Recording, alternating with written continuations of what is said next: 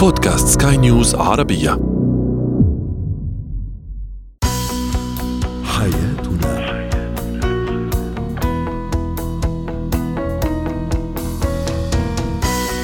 أهلا بكم مستمعينا الكرام إلى حياتنا برنامجكم اليومي الذي يعنى بشؤون الأسرة وباقي الشؤون الحياتية الأخرى والذي يمكنكم متابعته على بودكاست سكاي نيوز عربية. معي أنا طيبة حميد.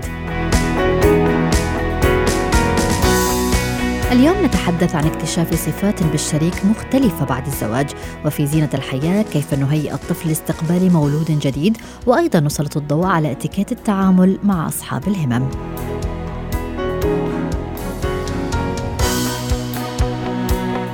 هو وهي.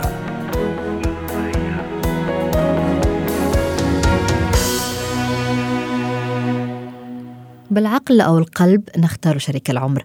لنبدأ بعدها في رسم صورة معينة عنه قد تكون وردية ومثالية إلى حد ما. تبقى هذه الصورة حتى الارتباط والزواج ثم تأتي المفاجأة على أرض الواقع. حين نقف أمام صورة أخرى عكس ما كنا نعتقد ونتخيل وهنا نصاب بالحيرة والألم. وأيضا قد نشعر بالمراره التي تجعلنا نتساءل ماذا نفعل؟ هل نمضي في حياتنا أم نتوقف ونعيد الحسابات؟ الخبيرة الأسرية دكتور كارين إيليا تجيبنا على هذه الأسئلة. أهلا بك دكتور كارين معنا ضمن حياتنا. يعني من منا لم يقع ضحية للتوقعات العالية والصورة المثالية التي يرسمها لأي شخص كان سواء كان رجل أم امرأة. كيف يجب أن نتعامل مع هذه التوقعات خاصة في حالة الزواج والارتباط آه، وأيضا كيف يجب أن نتعامل معها قبل أن نصل إلى مرحلة الزواج والاصطدام بالواقع؟ بكل بساطة آه، ما يكون عندنا توقعات يكون عندنا رغبات يعني مثل ما نحن دائما بنقول معك باللقاء إنه وقت يكون عندي خيار لشريك معين هيدا الشريك بده يكون بيدخل ضمن المعايير يلي أنا بقدر أقبلها كشريك تعيش معه. ف بالبداية ما بدي يكون عندي انتظارات وتوقعات انطلاقا من آه، ممكن يكون هيك أو آه، شكله بيوحي آه، كريم أو ما بعرف شو. لا أنا بدي أشوف على أرض الواقع انطلاقا من الاختبارات التفصيلية للحياة اليومية يلي بنكون عم نختبر فيها بعضنا. بدي أشوف واقعه وحقيقته بعيدا عن النظرة يلي بشوفها من خلال الحاجز يلي أنا بخلقه بيني وبينه. وبس حاجز بخلقه هي الرغبة بإنه يكون عنده هيدا التفصيل فاحيانا كثير مثل عم بقنع حالي إنه شريكي عنده هيدي الصفة أو بلا هيدي الصفة مبينه بس ما عم يعرف يظهرها وغيرها. أو قد تكون يعني فترة الخطوبة هي أو التعارف فترة قد تخدعنا بعض الشيء أو هي يعني إذا صح التعبير نستطيع أن نقول هي مرحلة مختلفة عن مرحلة الزواج والمسؤوليات. طبيعي عندما ننتقل من العزوبية إلى الزواج أو بيت الزوجية سوف نصطدم بالواقع لأنه الوضع الحالي اختلف والمسؤوليات زادت. صحيح. هي مش فكرة الانتقال من العزوبية إلى الزواج. هي الانتقال من مرحلة الخطوبة يلي بيكون فيها كل شخص عايش ببيت مختلف إلى مرحلة الارتباط الزوجي يلي بيصيروا اثنين فيه داخل المنزل ال ال الواحد ويلي في تفاصيل دقيقة هيدي ما بنقدر نختبرها بالشريك آآ آآ إلا ما نكون عم نعيش بالتفاصيل اليومية معه لحظة بلحظة. هيدي من ميل ومن ميل ثاني وهيدي بالطبيعه البشرية نحن كأشخاص عندنا دائما الميل للسعي إنه نظهر نفسنا بأجمل صورة. قد ننجح فيها قبل الزواج لأنه هيدي المرحلة ما بتكون دائمة ومستدامة. يعني أنا ما بكون عم شوف شريكي 24 ساعة صحيح. لحتى أضطر اسقط الأقنعة. فبقدر أعمل جهد بالفترة يلي بكون عم شوفه فيها وتحديدا مثل ما دائما بنقول إذا الثنائي عم يتعرفوا على بعضهم دائما بنفس الكادر. يعني ما بيغيروا ما بيعدلوا دائما بيروحوا على نفس المطارح دائما بحضور نفس الأشخاص كل شيء. هون أنا بساعد الشريك إذا في عنده دفاعات أو أقنعة أقنعة إنه يقدر يستعملها. ضدي هيدي الأقنعة بتسقط وقت يصير أنا عايش معه بالبيت الواحد. لأنه هون ما بيقعد يقدر يخفي عني. يمكن أول فترة بضل قادر يضبط هالأمور كلها ولكن بعد فترة بتتخلص منه. صحيح. طيب إذا وصلنا مثلا أنا وشريكي بالفعل لمرحلة الزواج وجمعنا منزل ومسؤوليات مشتركة واكتشفنا أن هناك صفات لم نعتد عليها ما العمل؟ كيف يمكن أن نقلل هذه الفجوة التي آه، قد تنشأ فجأة بيننا؟ خاصة طبعا إذا ما تحدثنا إذا كان الطرف الآخر قد يكون يعني هو شخص لا يتقبل النقاش أصلا. صحيح وشكرا لأنك قلتي تقبل الفجوة لأنه انطلاقا من الخبرة العيادية عم نلاحظ أنه اكتشاف هيدي الفروقات عم تاخذ على الانفصال والطلاق. فكتير مهم أنه أنا وقت أبلش اكتشف هيدي الخلافات والاختلافات بين شريكي وبيني نبش كيف بدي املأ الفجوة مش دغري ابحث على الحل الأهين اللي هو الانفصال. هيدي أول حل إنه أنا ما بروح على الحل الأهين إنه شريكي طلع ما بيشبه حاله أو تغير بعد الزواج أو تبدلت عوايده وكل هيدي الأمور. أنا بهيدي المرحلة بدي أقسم الأمور إلى عدة أقسام. في القسم الخطير يلي هو آه مثل ما بيقولوا انتحال الصفة يعني أنا أو أو غلط بالصفة يعني أنا كأنه تعرفت على حدا قبل الزواج وبعد الزواج بكتشف صفات آه كليا مش موجودة ولكن جوهرية لازم أكون بعرفها. بعطي مثل إذا أنا تزوجت شخص ما بعرف إنه قبل قبلي كان مرتبط وعنده أولاد مثلا. مثلا. هيدي الشغلة هون في صحيح. هيدي آه خطأ كبير. المعالجة تبعه بتختلف عن إنه إذا أنا بعد الزواج بكتشف إنه شريكي عصبي مثلا. عنده مشكلة معه أو أو انفعال. لا عصبي بتبين قبل الزواج هيدي بتبين الصفة. ولكن الصفات اللي أكثر تفصيلية إنه بيصير مثلا عنده مشكلة مع شو ما بطبخ آه بيصير عنده مشكلة يمكن إذا بفتح الشبابيك وهو بحبها مسكرة. هودي التفاصيل اليومية يلي مع الوقت إذا كانوا كتار بيخلقوا هالضغوطات. إنه بيصير عندي كثير نقاط عم تزعجني بشريكي. نعم. بهالطريقة هون الحل الأنسب والأول والأفضل بنقسمها إذا كانت أشياء منا كبيرة وجوهرية بنبلش نحكي فيها وبنبلش مثل ما دائما بنقول نطلب من الشريك تدريجيا التعديل. ما بيجي بعطيه ليستا بكل الدفويات تبعه وبقول له هيدي كلها ما كانت فيك أنا زعجتني اليوم غيرها. أنا ببلش أطلب منه يغير ومش يغير كرمالي يقتنع إنه هيدي لمصلحة العلاقة لأنه نحن بنعرف إنه ما حدا بغير كرمال حدا. نعم. فبس يبلش يلفت النظر الشريك لشريكه على النقاط يلي آه، عم تزعجه كثير ويلي هو ما كان مكتشفها بشريكه. الآخر بيعمل مبادرة تجاهه وببلش ياخذها بعين الاعتبار ويشتغل عليها وحدة ورا وحدة. طيب يعني الحالات يلي نتفق نعم, نعم تفضلي. نعم. أما بالحالات يلي بتكون الأمور أصعب شوي يعني على مستوى أعلى مثل المثل اللي اعطيته بالأول هون بحاجة دائما لإستشارة متخصصين قبل ما ياخذوا قرار إنه كذب علي معناتها حياة كلها انهارت سوا.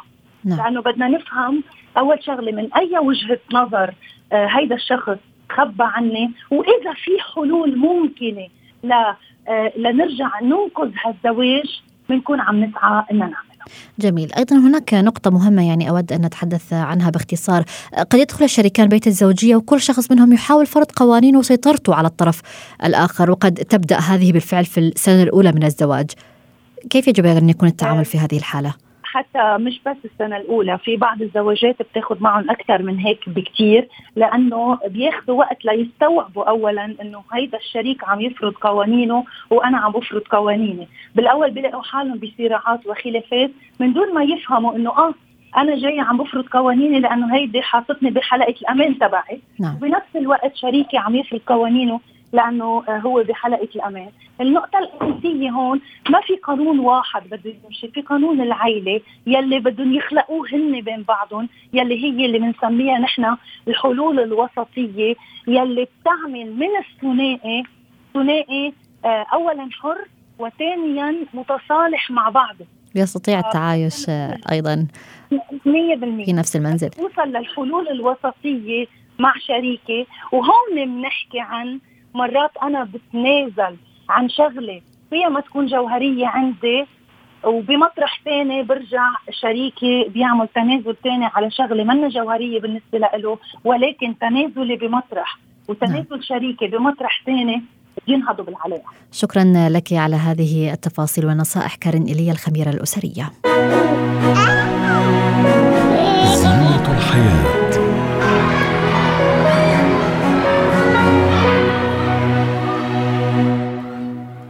تختلف ولادة الطفل الثاني عن الأول في أمور كثيرة. قد تزداد الصعوبة على الأهل في التوفيق بين متطلبات الطفل الأول والثاني وزيادة المسؤوليات خاصة إذا كان فرق العمر بسيط بينهما. وأيضا قد يزيد الطين بلة عمل الأب والأم. وهنا يجب أن يستعدان فعليا لمواجهة هذه التحديات ومراعاة نفسية الطفل الأول وتهيئته لاستقبال هذا المولود الجديد. وهذا أيضا بدوره قد يخفف على الأم والأب ويساعدهما في التقليل من وطأة المشاكل التي قد تواجههم في المستقبل فكيف تتأقلم الأسرة مع وجود مولود جديد؟ هذا ما سوف نتحدث به مع ميسون حمزة الاستشارية النفسية والاجتماعية. أهلا بك أستاذة ميسون معنا. يعني أود أن نبدأ بكل بساطة وبهذه الفكرة. أب وأم لديهما طفل وهو وهم على أبواب استقبال مولود جديد. كيف يجب أن تتم تهيئة الطفل آه، على استقبال هذا الفرد الجديد في العائلة؟ طبعا آه، نحن هنا أمام أمر آه، يدخل في كل بيت وفي أسرة وفي كل أسرة وهذا يتم عبر مراحل مختلفة يمكن بدء التحضر لها. اولا نحن يجب أن نكون كأب وأم آه، جاهزان لعملية الاستقبال لأنه ذلك يمر بشكل لا واعي إلى طفلنا المولود الأول الموجود معنا. يعني يجب أن يشعر الطفل بأنه هذه الأسرة بكاملها تتحضر لاستقبال المولود. آه، ثانيا يجب على الأهل أن يبدأوا بتدريب طفلهم المولود الأول على معنى الأسرة حتى آه، بمرحلة آه، التحضير يعني للحمل بالمولود الثاني، يعني نحن لا ننتظر إلى أن يكبر بطن الأم حتى يبدأ هذا الطفل بمشاهدة آه، تغيرات جسدية على أمه ومن ثم يسألنا ونجيبه. علينا منذ مرحلة التخطيط أن نشرك مولودنا الأول بعملية التحضير والاستقبال ل يعني عملية استقبال للطفل. طب ماذا لو كان طفلي يرفض هذا هذا الاستقبال أو هذا نعم. الطفل حتى لو حاول هم تهيئته نفسيا؟ هذا يتعلق بمسألة تدريب الطفل، كل الأطفال عزيزتي سيرفضون بلا وعيهم وبداخلهم آه، وجود طفل آخر دخيل على الأسرة لأنه بظن الطفل وبمقدرته النفسية وقدرته على الاستيعاب سيأخذ هذا الطفل الجديد مكاني. ونحن نعلم أن الغيرة تبدأ بالظهور عند الأطفال منذ العام الأول يعني منذ المرحلة التي يتم فيها الفطام مهم. للطفل يشعر بأنه بدأ يبتعد عن أمه وبدأ الأهل يعاملونه باستقلالية. ولا يشعر بأنه هنالك ما سوف يأخذ حب الأب والأم مني أنا وتحديدا حب الام نعم. لذلك مسألة تدريب الطفل تتعلق ب آه، آه، آه، تمارين يمكن القيام بها مع الطفل. وم- ومنها اولا المحادثات من خلال ال- المشاهدات اليومية يعني للاسر المختلفة المجاورة لنا الأقارب. سنحدثهم عن وجود الأخ أو الأخت وأيضا من خلال الأمثلة التي نعطيها نحن كاب وام إنه لدينا أخوات وإخوة نعم. داخل الأسرة ووجودهم ضروري. جميل. خلال القصص والصور آه، يمكن أيضا أن نهيئ الطفل وأيضا من خلال وجود الرفيق أو الصديق، يعني هذا الصديق هو شخص آخر يمكنك اللعب معه ولكنه ليس شقيق، علينا أن نوجد لك شخص آخر يشاركك الحياة داخل الأسرة وأن يكون هو أيضا متقبل هذه الفكرة، كل الأطفال سيرفضون هذه نعم. المسألة. متى أخبر طفلي بأن هناك مولود جديد قادم؟ يعني في أي مرحلة من الحمل؟ قبل الحمل يعني من مرحلة التخطيط. علينا أن نهيئ هذا الطفل ولكن دون أن يكون هو صاحب القرار. يعني نعم. مثلا آه، لدينا أشخاص يخططون لإنجاب طفل جديد ولكن مولودهم الأول يرفض هذا الأمر. آه، فيؤخرون هذه المسألة. هذا أمر خاطئ وإن كان شائع. نعم. لدى ال- الأزواج الحديثي العهد يعني الأز- الأزواج الجدد. علينا أن نخبر الطفل بأننا نتحضر لاستقبال مولود جديد ونخطط لأن يكون لدينا آه، أطفال آخرون داخل الأسرة دون أن آه، يكون لهذا الطفل القرار النهائي. يعني دون أن نشعر الطفل بأنك أنت من يقرر إذا كنا سنحصل نعم. على طفل أو مولود جديد. ودون أن نفقد هذا الطفل المولود الأول كم الحب الذي اعتاد أن يحصل عليه؟ يعني أيضا هناك سؤال خطر لي أستاذة ميسون. هل تستطيع الأم نعم. اصطحاب الطفل إلى الطبيب لكي يشاهد صورة لهذا المولود من خلال جهاز السونار؟ نحن ننصح كلا. نحن ننصح بعدم وضع الطفل أمام ما هو افتراضي. لأنه آه، وإن كان هنالك آراء مختلفة تنصح بأنه يذهب الطفل ربما بالمراحل المتأخرة من الحمل يعني قبل إنجاب هذا الطفل. ولكن قد ذلك قد يولد ذلك صدمة بأن يرى الطفل الموجود داخل بطن أمه وهذا أمر افتراضي. يختلف الأمر عن عندما يراه كطفل صغير. ربما نستعين بصور الصور التي نحصل عليها من السونار يعني آه، هنا أو الفيديو ولكن أن يرى بطن أمه وهي مكشوفة أمام الطبيب هذا أمر آه، آه، قد يولد صدمة آه، لأنه قد يأخذ الطفل إلى تفكير بأنه هو أيضا كان في مكان ما داخل بطن الأم وهو غير مهيأ في في عمر نعم. آه، مبكر جدا أن يدرك هذا الأمر وقد يخيفه هذا الأمر طيب ويولد نقطة أخرى هل نستطيع مثلا شراء هل نستطيع مثلا شراء بعض نعم. الأغراض الجديدة آه، للمولود الجديد باصطحاب الطفل الأول؟ طبعا طبعا. هذا هذا ألا يولد هذا الموضوع غيرة لديه؟ ابدا. ولكن بالعكس آه، قد يجعله مشارك ومهيأ للاستقبال إذا أحسن التصرف. بما معناه نحن نريد أن نحضر لهذا المولود الجديد بعض الملابس بعض زجاجات الرضاعه بعض الأمور المتعلقة بغرفة المولود الجديد وأيضا ذلك يجب أن ينتبه له الأهل بأن أيضا نشتري للطفل يعني أن يكون مشارك معنا بعض الحاجيات للطفل الجديد وأن أيضا نشتري له لكي نعبر له عن مقدار حبنا. أنت أيضا سترتدي هذا القميص عند ولادة شقيقك لاستقباله لكي نقوم بإحتفالية معينة. وأن نخبره دائما بأننا قمنا بالتحضير نفس الأمر لك وأن نريه بعض الصور لنؤكد له على أنه مشارك وموجود وقد حصل على نفس مقدار الحب وأن يكون هنالك بعض الحاجيات أو الهدايا التي يحضرها هو كمولود بكر أو كأخ أو أخت كبرى لهذا المولود الجديد. جميل. وهذا بدوره أيضا سوف يقلل من الغيرة والفجوة التي قد تخلق بين الطفلين. الآن الغيرة أمر طبيعي. يعني عندما يولد هذا المولود سيشعر حتما هذا الطفل بأن الأنظار كلها موجهة نحو المولود الجديد. هنا تأتي الصعوبة الفعلية آه، في المعاملة. نعم. آه، لأنه آه، نحن نعلم أن المولود الجديد يحتاج إلى عناية دقيقة بعض الشيء ولكن ليست بالعناية المطولة آه يعني الوقت الطويل لأنه نعم. المولود الجديد يحتاج بأن نهتم بنظافته نومه وأكله والاطمئنان على صحته. الوقت المتبقي يجب أن يكون للمولود الأول لكي لا يشعر بالغيرة آه التي آه يعني على حساب العاطفة التي أخذت منه نتيجة المولود الجديد. وضحت الفكرة شكرا لك على جميع هذه النصائح ميسون حمزة الاستشارية النفسية والاجتماعية. اتكات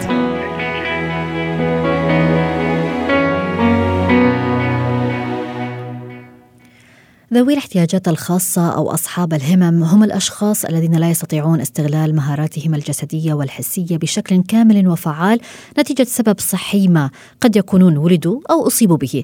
لذا فهم بحاجة إلى من يتفهم وضعهم ويساعدهم على التأقلم مع المجتمع بطريقة تخلو من الإيذاء لمشاعرهم.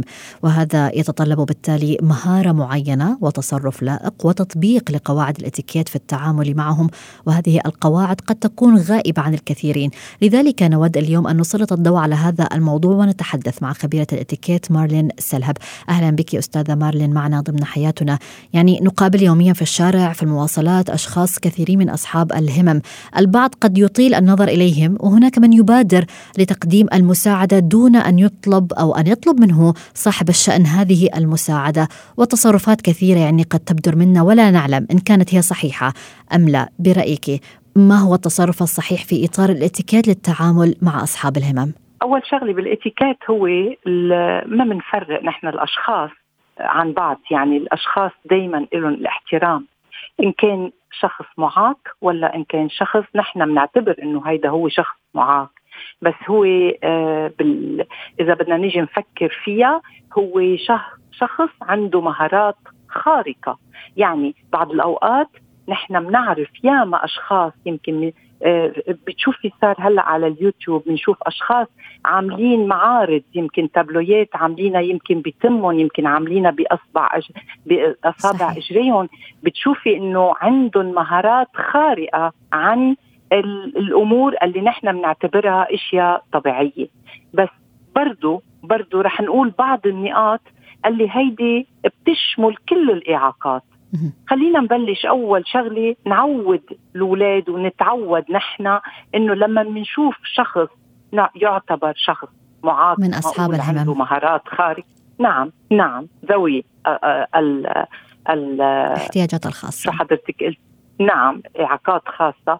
أول شغلة بدنا نكون نتفي ريلاكس يعني نحن أفضل طريقة نقدر نتعامل مع هالأشخاص هو ما ناخذ نحن نصير ملبكين ومش عارفين كيف بدنا نتعامل معهم. هالأشخاص آه آه آه يعني قديش فينا نحن نعتبر إنه هالأشخاص هن بحاجة إنه نحن نحسسهم إنه هن أشخاص مثلنا مثلهم. لأنه مين بيقلنا إنه هن مش عم بيفكروا إنه نحن يمكن عنا إعاقة معينة. دونك أول شغلة بدنا نعملها بدنا نحترم وجودهم تسهيل للاستقبال تبعهم. إذا التقينا فيهم مثل ما حضرتك عم بتقولي بالشارع نتطلع فيهم كشخص مش نتطلع بإعاقتهم. لا نحن إذا حابين نطلب إنه نساعدهم بدنا نعرف إنه ممكن هالأشخاص آه، اولا بدنا نطلب منهم إذا حابين إنه نساعدهم بشكل كثير لائق. هل يجب أن نستنى أو أن ننتظر أن يطلبوا هم منا هذه المساعدة من غير أن نبادر بهذه المساعدة؟ شو في بعض الأوقات ما بدنا ننسى إنه هدول الأشخاص عندهم أطباعهم ممكن يستحوا ما يطلبوا المساعدة ونحس نحن إنه لازم يمكن نحن نساعدهم. مشان هيك إذا نحن آه، آه، بادرنا بدنا نبادر بشكل لائق بشكل كتير مهذب وأهم شيء أهم شيء لما بنحكي مع هالأشخاص مثل ما سبق وقلت بنحكي مع الشخص مش مع الإعاقة تبعه يعني بنطلع بعينيه بنحكي معه وبننظر له صوتنا أهم شيء بده يكون صوت آه، مش عالي لأنه آه، ما بعرف إذا بتلاحظي بعض الأوقات بنصير نعلي صوتنا كأنه هو مش عم يفهم علينا. إلا إذا طلب منا إنه نعلي صوتنا. دونك نحن بدنا نحكيه بشكل عادي. حتى نصافحه حتى لو هو يمكن مش قادر يمكن عنده إيد آه، مش طبيعية آه، اصطناعية آه، نحن بدنا نتعامل معهم بشكل طبيعي. جميل. طب إذا صادفنا أستاذة مارلين يعني آه، أقطع حديثك نعم. بهذا السؤال. إذا صادفنا شخص مثلا من أصحاب الهمم المقعدين ماذا تقول قواعد الإتيكيت هنا؟ هل يجب أن نجلس آه، بجانب هذا الشخص والتحدث معه أم آه، أم نكون واقفين أثناء التحدث خاصة إذا هو شخص كما ذكرنا مقعد؟ مثل ما حضرتك قلت خلينا ناخذ نحن ولد صغير لما بيكون صغير ما بنوطي نحن لنحكي معه. صحيح. لازم نكون على ذات المستوى اللي اللي الشخص موجود يعني إذا هو قاعد وقادرين نحن نقعد أكيد بنقعد. بس مش من ارفس إذا شخص كبير بالعمر نحن بنوطي ليبين كأنه نحن آه، شفقانين عليه. ابدا. الأمور بدها تضل طبيعية. يعني بدنا نحكي معه إذا قادرين نقعد نكون على ذات المستوى نحن وياه أكيد بيكون أفضل. بدنا نبتعد عن الأسئلة عن الإعاقة. هيدي شغلة كتير مهمة. بعض الأوقات بلا انتباه بنسأل ليش هالشخص معاق أم نسأله لا إله هو. بعدين في شغلة وهون لاحظي مدى قديش نحن ما بننتبه بدنا نعطي الوقت الكامل للشخص ليقدر يحكي معنا إذا بيحكي على آه صوت واطي أم أو ببطء. يحكي مثلا أيوه بدنا نعطيه الوقت ومن دون ما يحس إنه نحن مزعوجين لا نحن بدنا نكون محضرين لهالشيء ولما نعم. بنطلب مثل ما حضرتك قلتي أي إذا طلبنا منه مساعدة وقال هو لا ما لازم نحن نشدد ابدا ابدا وبدنا نلتزم بالإرشادات اللي هو عم بيطلبها مش اللي نحن بنفتكر إنه هيدي المضبوطة لأنه نعم. نحن ما بنعرف شو مضبوط اللي بيريحه له هو. أيضا أستاذة مارلين يعني إذا كان الشخص من فاقدي آه، السمع هل يجب أن نربت على كتفه في البداية ثم نتحدث معه بتمهل وبطء؟ أول شغلة إذا نحن حسينا إنه نحن آه نعرف الشخص إذا هو ما بيسمع لأنه هدول الأشخاص آه عندهم بيبقى مهارات غير مهارات اللي فاقدينها. نعم. يعني إذا بتلاحظي اللي ما بيسمع يمكن يكون شخص بحس بوجودك أكثر من الأشخاص نعم. اللي بيسمعوا وبيقشعوا بيبقى في عندهم ربنا سبحانه بيبقى خالق عندهم أشياء آه، آه، آه، آه، من يعني إحساس أقوى من ما نحن بنفتكر إذا بنحط إيدنا على كتفه أكيد ما في أي مشكلة بس وضحت لازم تكون الفكرة بشكل كتير و- يعني كتير بسيط شغلة نعم. نعم. واحدة إذا في إذا أمكن آه نحن مفروض نتعود جوا بقلبنا مع هالأشخاص ومع مع آه أهل هالأشخاص ما نستعمل شكراً. كلمات جارحة مثل آه عنده ولد انديكابي معاق هيدول الأشياء وضحت الفكرة. وعذرا على ضيق الوقت. شكرا لك مارلين سلهب خبيرة الإتيكيت. حياتنا.